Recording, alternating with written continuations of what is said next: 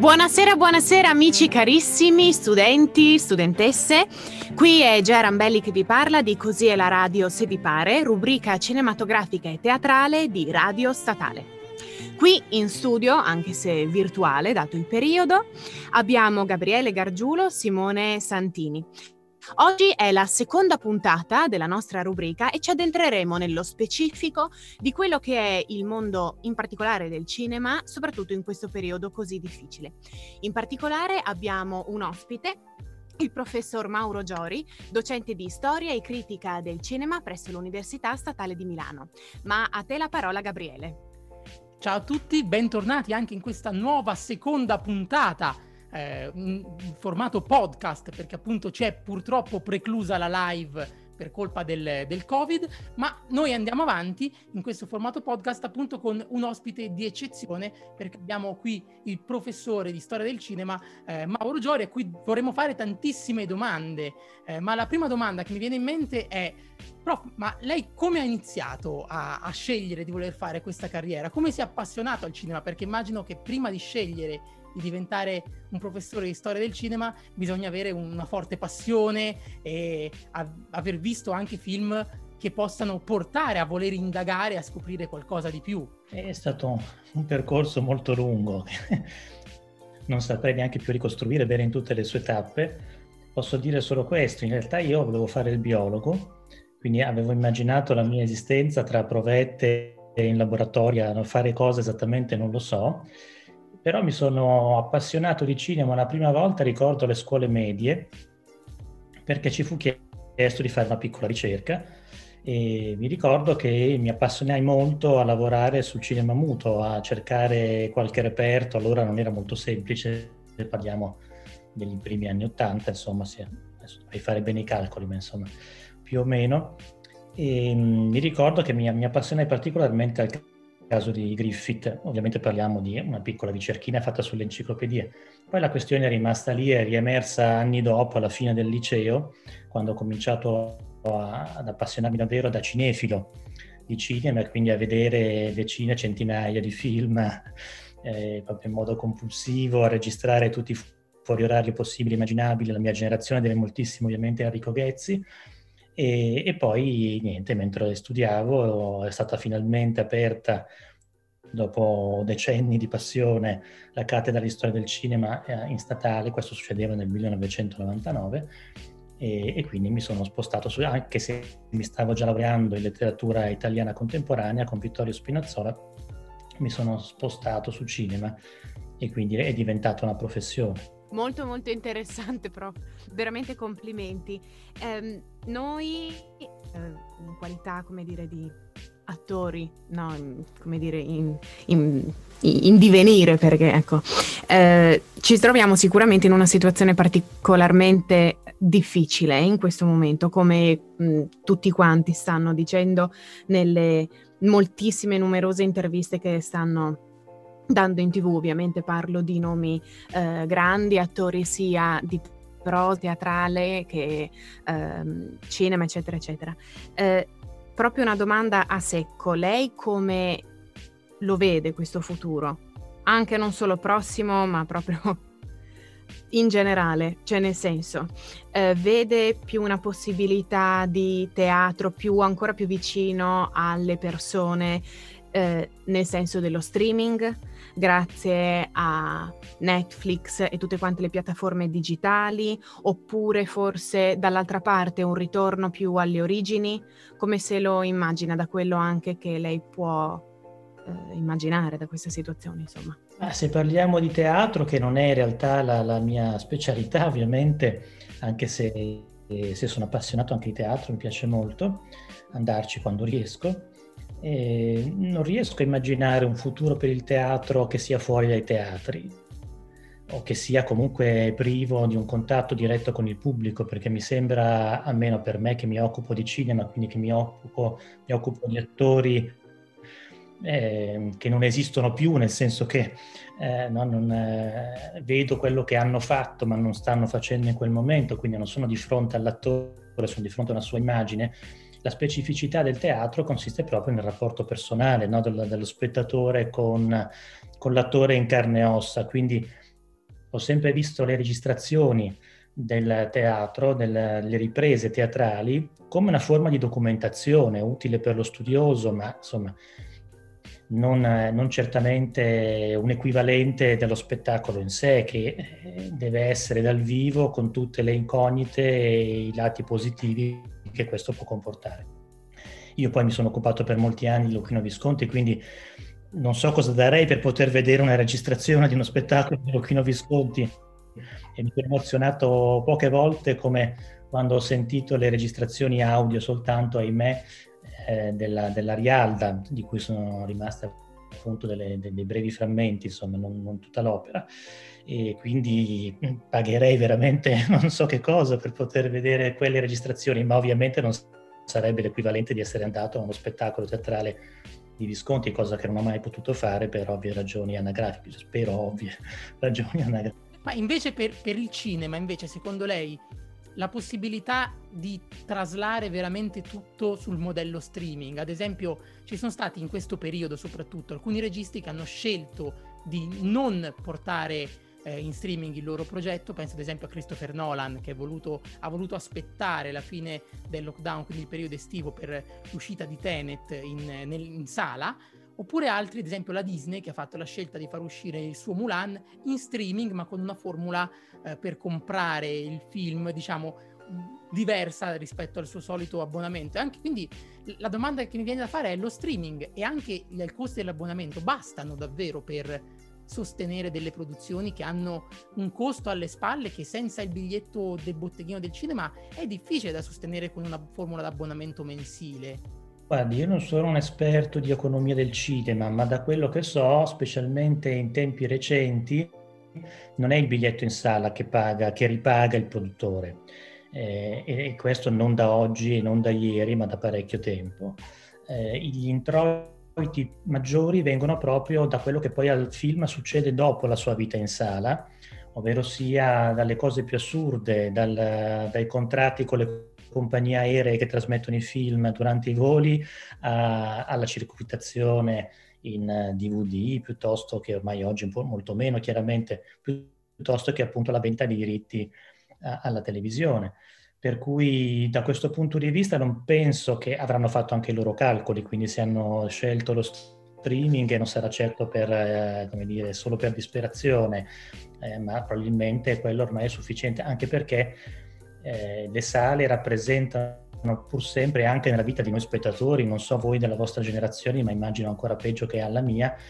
eh, rappresentano una, una, parte ormai minoritaria, se non proprio periferica, del nostro rapporto con il cinema, perché la maggior parte delle immagini cinematografiche le consumiamo in una forma diversa e su schermi diversi, dalla televisione al telefonino, al computer e così via e di conseguenza il discorso è diverso rispetto a quello che dicevamo prima del, del teatro, perché il cinema già da molto tempo ormai, almeno, almeno direi da una ventina di anni, ha subito veramente una trasformazione radicale legata in parte al passaggio al digitale, ma non soltanto, proprio nella, soprattutto nella fruizione, non in questa concezione della fruizione. Se lei andava da un cinefilo, come ero io negli anni 90, ma negli anni 90 già le cose stavano cambiando, ma se lei andava da un cinefilo degli anni 50, non so, un François Truffaut o un Henri Langlois, a dirgli che vedere il cinema in televisione è la stessa cosa che vederlo in sala, oggi non saremmo qui a parlare insieme, le assicuro. E oggi invece non è più così. E la mistica del cinema in sala, del grande schermo, e per me poi significa anche eh, la mistica dei ruminatori di popcorn a fianco, per cui in realtà non l'ho mai capita questa mistica, ma comunque eh, oggi è venuta meno, decisamente è venuta meno, immagino per le nuove generazioni andare al cinema è quasi l'eccezione rispetto a vederle in sala, ma confesso anche per me, io vado pochissimo al cinema, adesso non ci vado proprio per ovvie ragioni, eh, come dire, di, di obblighi di, di Stato, chiamiamoli così, ma anche normalmente ci vado assai poco, per cui la mia, la mia, conoscenza del cinema stessa appunto passa soprattutto già negli anni 90 attraverso le registrazioni che dicevo di Ghezzi, una quantità compulsiva di acquisti, eh, ragione per cui il mio conto in banca anche oggi è assai povero di videocassette e DVD e, e così via, insomma. Quindi penso che questo contraccolpo si senta molto meno. Anche perché molta di quella mistica del cinema sul grande schermo era legata alla pellicola e alla qualità dell'immagine della pellicola che la televisione non sapeva imitare ma l'immagine in digitale, che lei veda un film in 4K al cinema, che lo veda in 4K su una televisione con un buon impianto audio che io non ho né uno né l'altro in casa, ma comunque insomma eh, se lei ce le avesse, magari ce li ha, la differenza non è più così abissale come una volta, insomma. Ma secondo lei le piattaforme streaming come Netflix, Amazon Video, Disney Plus e chi più ne ha più ne metta sostituiranno in toto le sale cinematografiche? O rimarrà comunque una sorta di equilibrio tra le, tra le due componenti? Ma questo sinceramente non, non, so prevederlo, nel senso che mh, mm, non lo so, non mi è mai riuscito molto bene di prevedere il futuro, devo confessarlo, non è il mio mestiere, mi occupo del passato però ehm, spero che si mantenga un qualche, una qualche forma di equilibrio. Ho, ho, l'impressione che il cinema in sala diventerà sempre più eh, un'esperienza quasi elitaria e, e, invece la norma diventerà lo streaming piuttosto che altre forme di, di consumazione, come si dice all'inglese, del, del, cinema e di queste altre forme, anche perché c'è una convergenza molto forte, specialmente a partire dalla metà degli anni 90, anche a livello qualitativo proprio di prodotti tra cinema e televisione. Se lei, quando ero giovane io, negli anni 80, andava a dire a un regista hai fatto un film televisivo, di nuovo non saremmo qui a parlare insieme, perché era il peggior insulto che si potesse fare a un film. Oggi dire un film è, è a livello di nell'ultima serie televisiva, non so, per dirne una di recente, non so, di un Dark, di un... e fare un complimento perché le serie televisive hanno raggiunto dal punto di vista della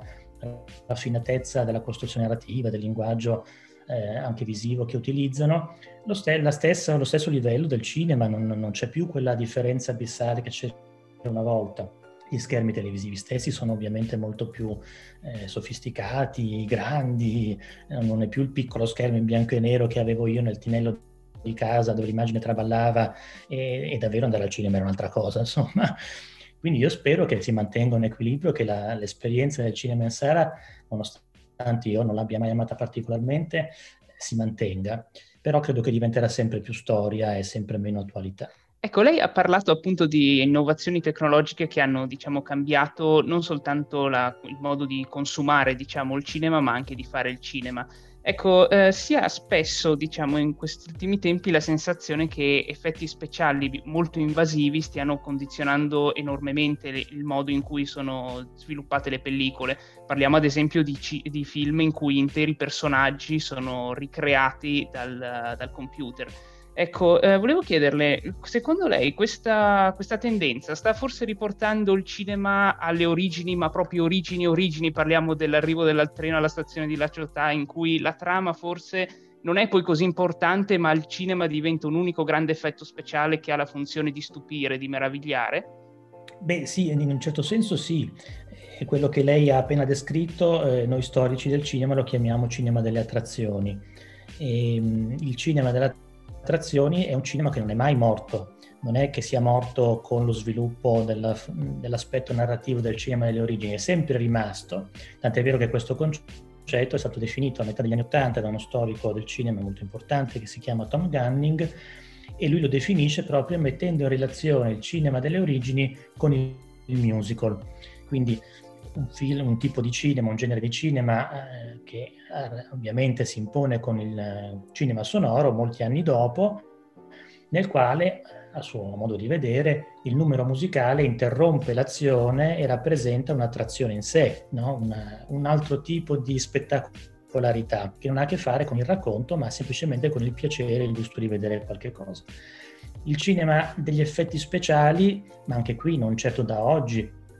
almeno, almeno dagli anni 70, ma anche prima, è sicuramente una, una delle forme più evidenti, io credo, insieme al cinema pornografico, di cinema delle attrazioni, cinema cioè in cui il racconto tutto sommato è meno importante, è più ludico è più eh, un pretesto per inscenare appunto effetti speciali, ma questo succedeva già in tanto cinema dell'orrore degli anni 70, anche di cinema di genere, dove i racconti veramente erano i più strampalati e i meno significativi che si possono immaginare e dove quello che contava erano gli effetti speciali sempre più truci e sempre più o meno innovativi, insomma. E, ehm, quindi è semplicemente uno sviluppo di una tendenza che ha ormai, abbiamo parlato degli anni 70, quindi ha ormai la mia età, quindi ha quasi 50 anni di storia alle spalle. Anche qui dove si andrà a finire io non lo so dire. Sicuramente finché il sostituire un attore è un'eccezione, con il computer è un'eccezione, è un'eccezione che attrae appunto, che interessa e che sicuramente stimola un certo tipo di voyeurismo come era successo con il Corvo, io ricordo già, se non ricordo male, negli anni 90, insomma se questo dovesse diventare la prassi, cioè il cinema dovesse essere fatto con attori sintetici che anche laddove imitino aspetti, volti e corpi di attori che conosciamo, però noi sappiamo che non sono stati davvero davanti a una macchina da presa, io credo che tutto cambierebbe e forse bisognerebbe anche chiamare in un altro modo questo tipo di spettacolo, non sarebbe forse più cinema, sarebbe qualcosa di vicino al videogioco, laddove almeno consentisse una qualche forma di interattività. A proposito infatti del tema del somigliare, di imitare, eccetera, la Warner Brothers proprio eh, in questi giorni ha ben pensato, in seguito alle vicende legali che eh, hanno interessato Johnny Depp, di licenziarlo. Dal film che eh, ormai aveva già eh, firmato, Animali Fantastici, la, mm, la terza, il terzo film della serie, chiamiamola così e lui comunque ricopriva un ruolo fondamentale in, in questo film. E secondo lei ehm, cercheranno un nuovo attore che in un qualche modo e maniera gli possa assomigliare fisicamente, ma non solo, perché comunque Johnny Depp ormai è considerato quel tipo di attore con quel pacchetto, diciamoci, no? con quel tipo di voce, con quel tipo di sguardo, oppure lo sostituiranno in toto, come poi è stato fatto, che so, per le varie James Bond, eccetera, per cui bene o male c'era un unico filo conduttore, però ovviamente il personaggio, l'attore cambiava sempre. E, e, però mi viene in mente anche una cosa rispetto alla domanda che ha fatto Gea. Se non sbaglio, una cosa del genere, anche se per motivazioni diverse, già era accaduta con Ritorno al futuro, parte seconda, in cui il papà di Marty McFly ri- chiese troppi soldi, troppo budget per, per, il suo ruolo e allora decisero di sostituirlo in toto, prendere un nuovo attore, truccarlo per fare in modo che, che gli somigliasse e da questa cosa poi se non sbaglio uscì una vicenda anche legale eh, per i diritti di immagine su quel tipo di immagine lì che si, risolse, che si risolse se non sbaglio in una impossibilità a do- poter ripetere in futuro l'imitazione totale di, di un attore. Quindi stiamo entrando in vicende complesse, anche con il problema del, del deepfake con cui si può appunto copiare totalmente. Qual, qual è, quale potrebbe essere secondo lei la soluzione? Sicuramente dal mio punto di vista dovranno Uh, cambiare qualcosa anche nel soggetto, sicuramente, perché dovranno giustificarla, qualsiasi cosa sceglieranno di fare, dovranno giustificarla in sceneggiatura. Uh, che cosa succederà? Anche perché siamo all'interno di una serie che dovrebbe essere di cinque film e dovrebbe essere appunto, come diceva lei, una serie prodotta per fare soldi con tutto quello che succede dopo il film. Eh, perché è, è, comunque tratto da uno spin-off della serie di Harry Potter, quindi molto successo di pubblico con attori importanti. Eh, è, è, una produzione Warner Bros. che solitamente non rischia il budget se non ha già modo di inserire poi dopo il progetto in un contesto più ampio. Le soluzioni mi sembrano solo due, o si cerca di mantenere lo stesso personaggio e di conseguenza si cerca un attore che possa in qualche modo, in qualche modo ricollegarsi, ricordare il, l'interprete precedente, perché in questo caso mi sembra difficile poter pensare di sostituirlo con un attore completamente diverso e nei modi, che non cerchi in qualche modo di mantenere una continuità e rendere credibile il personaggio. Per lo strappo sarebbe troppo forte eh, esperimenti del genere in passato non hanno mai funzionato particolarmente bene, oppure si devono inventare qualche pretesto. A me viene in mente, eh, capisco che siamo di due generazioni diverse, quindi questo esempio non vi dirà nulla, ma a me viene in mente il ricordo di Dynasty, la vecchia serie televisiva degli anni 90, credo, se non ricordo, no, 80 forse anche, fine anni 80, primi anni 90, se non ricordo più, io la vedevo con mia madre da piccolo mi ricordo che c'era questo personaggio, a un certo punto hanno dovuto sostituire l'attore, allora si erano inventati che aveva avuto un incidente quasi mortale, era stato sottoposto a una plastica facciale ed era ritornato quindi con un attore completamente diverso, ma anche con un'altezza completamente diversa, quindi veramente al di là della plastica gli avevano anche allungato le gambe, non so cosa gli avevano fatto,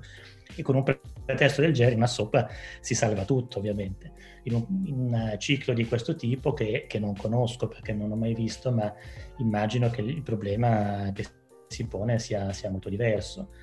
Eh, però mi sembrano queste le due possibilità, quindi o ristrutturare il racconto, però se ci sono alle spalle dei romanzi un ciclo già definito, anche quella non sarà un'operazione semplicissima, o puntare su un attore che possa ricordare almeno vagamente eh, il precedente. Beh, rispetto ai romanzi, se posso permettere una piccola frecciatina, non, non, sarà un gran problema perché da quello che so hanno costruito cinque film su un libricino alto così che tra l'altro non parla neanche di quello che viene trattato nei film, è proprio una, una,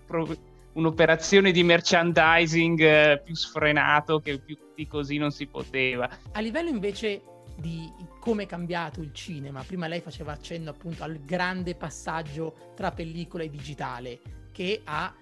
cambiato totalmente il modo di, di fare film e grazie al, al, digitale possiamo avere noi oggi delle cose che prima erano impensabili, o meglio, forse eh, erano pensabili ma non facilmente realizzabili a livello tecnico.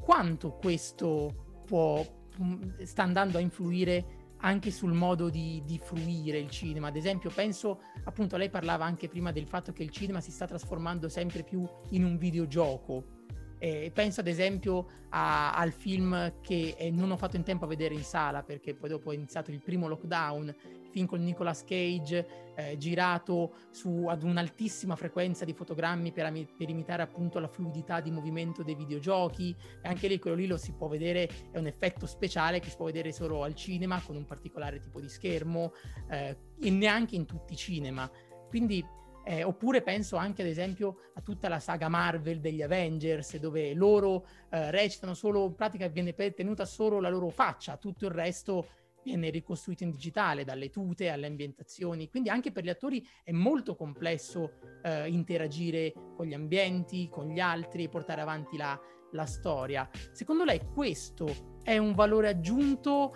È un altro mondo? È un qualcosa che non è cinema? Che, che cos'è? Allora, mi ha fatto una domanda che sono 25 domande in realtà e mi servirebbe un corso intero per rispondere. eh, mi verrebbe da dire questo. Allora, eh, dal punto di vista del fare cinema, le cose sono cambiate sicuramente con il digitale, ma forse meno che dal punto di vista eh, della natura del cinema, cioè quello che davvero il digitale ha cambiato è il rapporto eh, tra il mezzo cinematografico e il mondo così come era concepito da tutta una tradizione che voleva il cinema come una testimonianza inevitabilmente fedele di ciò che è stato a un certo momento della storia davanti a una macchina da presa. Questo rapporto di certificazione della realtà eh, che poteva poi essere ovviamente manipolato, ma comunque partiva da un, da un, dato reale, da una base reale, è venuto meno con il digitale. L'immagine digitale può essere interamente eh, costruita eh, senza neanche una macchina da presa, voglio dire, no? O con qualcos'altro al posto della macchina da presa, basta un telefonino. E quindi sicuramente è cambiato molto da questo punto di vista. Mm, è cambiato molto meno dal punto di vista del linguaggio del cinema, perché continuiamo a concepire il linguaggio del cinema nello stesso modo, con gli stessi movimenti di macchina, con le stesse inquadrature, con, le stesse, eh, con lo stesso tipo di montaggio. Se il montaggio non lo facciamo alla moviola, lo facciamo al computer, non è che cambi poi così tanto. È sicuramente più semplice farlo al computer. Ho usato una volta la moviola non per montare un film, ma per vederne uno in pellicola ed è una, stata un'esperienza traumatica, quindi immagino che con il computer sia molto più semplice. Detto questo, ehm, non ricordo più le altre 15 domande che erano incluse nella sua, però eh, dal, punto di vista della fruizione, eh, beh, il discorso l'abbiamo fatto più o meno prima, non credo che sia cambiato così tanto.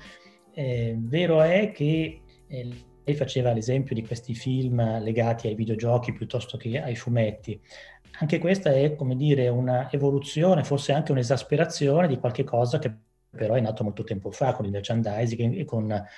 di nuovo con il cercare introiti per rientrare dai costi del film, non soltanto appunto nella sala, ma con tutta una serie di eh, oggetti che stanno intorno al film e di rapporti con altri eh, reparti dell'industria culturale, e, appunto dai fumetti al, al videogioco, ai giochi normali, diciamo non videogiochi, ma giochi da tavolo come si usava una volta eh, e così via. Quindi io mi ricordo da piccolino avevo l'album di, foto, di, di delle figurine di Star Wars, mi sono fatto tutto l'album di figurine di Star Wars. Ecco, era un esempio precoce, pre-videogiochi, eh, di, di, questo tipo di sinergia tra eh, industrie diverse. Quindi da questo punto di vista qui non, non, credo che si vada troppo a contaminare il cinema, perché è qualcosa che il cinema ha sempre fatto, sempre pensato ad altre ricadute, ad altre forme. Una volta si facevano i fotoromanzi dai film, no? facevano, ed erano sempre cose pensate eh, prima, pensate appunto con una sinergia fra, fra i tipi di industrie. E, e, mm, in quel caso si trattava di prodotti che dipendevano dal cinema, il film non veniva creato in funzione del fotoromanzo ovviamente il caso appunto che lei citava è interessante invece perché è una sinergia che si stringe talmente tanto che il film stesso viene spesso concepito, non dico necessariamente o esclusivamente in funzione di quello che sarà il suo sfruttamento al di là del film vero e proprio su altri tipi di, di, di prodotti, però sicuramente viene concepito anche in quel, in quel modo. Non è difficile intuire quali scene dei vari Star Wars recenti di Lucas o non di Lucas sono state inserite nel film semplicemente perché poi le dovremmo ritrovare in un videogioco e hanno senso come videogioco e magari molto meno nel film. Quindi sicuramente questo tipo di... però ecco, questo non è il cinema, questo è un, una forma di cinema, un tipo di cinema, qualcuno non lo vuole neanche considerare cinema, ma insomma questo è snobismo. Il cinema sono tante altre cose che non hanno necessariamente a che fare, quindi qui non stiamo parlando di qualcosa che cambia la natura del cinema, semmai qualcosa che influisce su, certe, eh, su certi andamenti dell'industria, anche comprensibilmente, ma ripeto, è qualcosa che c'è sempre stato in altre forme. Se invece parliamo proprio di trasformazioni radicali, mi sembra che la trasformazione più radicale sia proprio quella legata alla natura del cinema e del suo rapporto con la realtà, cioè l'immagine cinematografica fotografico, resto quella fotografica oggi non certifica più nulla. No? Di fronte a un'immagine che è stampata su un giornale, eh, tutti per prima cosa dubitiamo, no? ormai siamo abituati a dubitare che quell'immagine eh, certifichi davvero qualcosa, una volta era il contrario. Eh, si, si credeva nell'immagine fino a prova contraria, adesso fino a prova contraria noi dubitiamo dell'immagine, almeno se non siamo proprio ingenui. Grazie mille professore, noi ci stiamo avviando verso la chiusura del, del, programma. Prima di lasciarci un film da consigliare, da vedere in questo periodo in cui siamo tutti, tutti a casa, un film che possiamo trovare anche sulle varie piattaforme streaming perché cerchiamo di fare il più possibile lo streaming legale perché eh, ci sono mille siti pirata che eh, non, non, non, portano in realtà non, sono appunto siti illegali, invece lo streaming legale, quello pagato, è buono. Una piccola cosa che mi dispiace è che purtroppo alcuni capolavori del cinema non si trovano, è impossibile da trovare su queste piattaforme legali. Quindi un, un capolavoro, una cosa imperdibile da guardarsi in, questa, in questo lockdown, diciamo. Non ho idea di che cosa si trovi sulle piattaforme legali di cui lei mi parla, quindi non saprei cosa consigliare eh, però esistono i DVD e allora, eh, che si, si, usano ancora, credo, non lo so. E, e, allora se si è disposti a fare un piccolo acquisto, risponderei in modo un po' provocatorio, compratevi il Napoleon di Abel Gans, che è un film infinito sia nella durata, quindi vi può occupare tutto il lockdown, e sia nella quantità incredibile di invenzioni meravigliose che, che ancora oggi lasciano occhi sgranati occhi aperti e quindi perché non riscoprire un film del 1927. Allora, grazie mille, noi ci salutiamo, prima di salutarci eh, invito a giusto Simone, a seguire le nostre pagine Instagram, Facebook. Assolutamente sì, perché infatti così è la radio se vi pare come il cinema funziona perché c'è qualcuno che l'ascolta, c'è qualcuno che si appassiona, speriamo a quello che diciamo in queste puntate, in queste chiacchierate. Mi raccomando, fatecelo sapere perché davvero mettete tanti like, ascoltate tante volte, riascoltate, consigliate agli amici, propagandate qualun- in qualunque modo conosciate lecito e illecito che, che sapete perché così è la radio se vi pare continuerà per voi a riempire i vostri martedì sera. Prima di lasciarci soltanto a per chi è appassionato di cinema e vuole sapere più notizie sul making of, cioè su come hanno fatto a fare le cose, vi consiglio un canale molto interessante, sono sia su YouTube che su Twitch, sono la Slim Dogs Production, loro sono dei ragazzi pazzeschi che producono video di, di lavoro e ogni tanto fanno questi video chiamati come cazzo hanno fatto, dove spiegano il making of di, di alcuni film. Sono in live anche su Twitch eh, e appunto loro raccontano come hanno fatto a fare eh, svariati tipologie di film, non soltanto quelli in digitale, ma provano a raccontare eh, anche come hanno realizzato alcuni film, ad esempio il Dracula di Bram Stoker con la regia di Coppola, se non sbaglio uno degli ultimi film in pellicola prima dell'avvento poi del digitale, Jurassic Park, che hanno rivoluzionato, rivoluzionato totalmente il nostro modo di fare cinema. Quindi noi vi ringraziamo, vi salutiamo, un grande grazie al professor Mauro Giori e niente, seguiteci. Ciao a tutti, ciao Gea. Ciao a tutti cari, diffondete il verbo. e grazie mille professore per aver partecipato a questa nostra chiacchierata. Grazie mille. Grazie, grazie mille veramente. Grazie davvero. Arrivederci a tutti. Ciao ciao.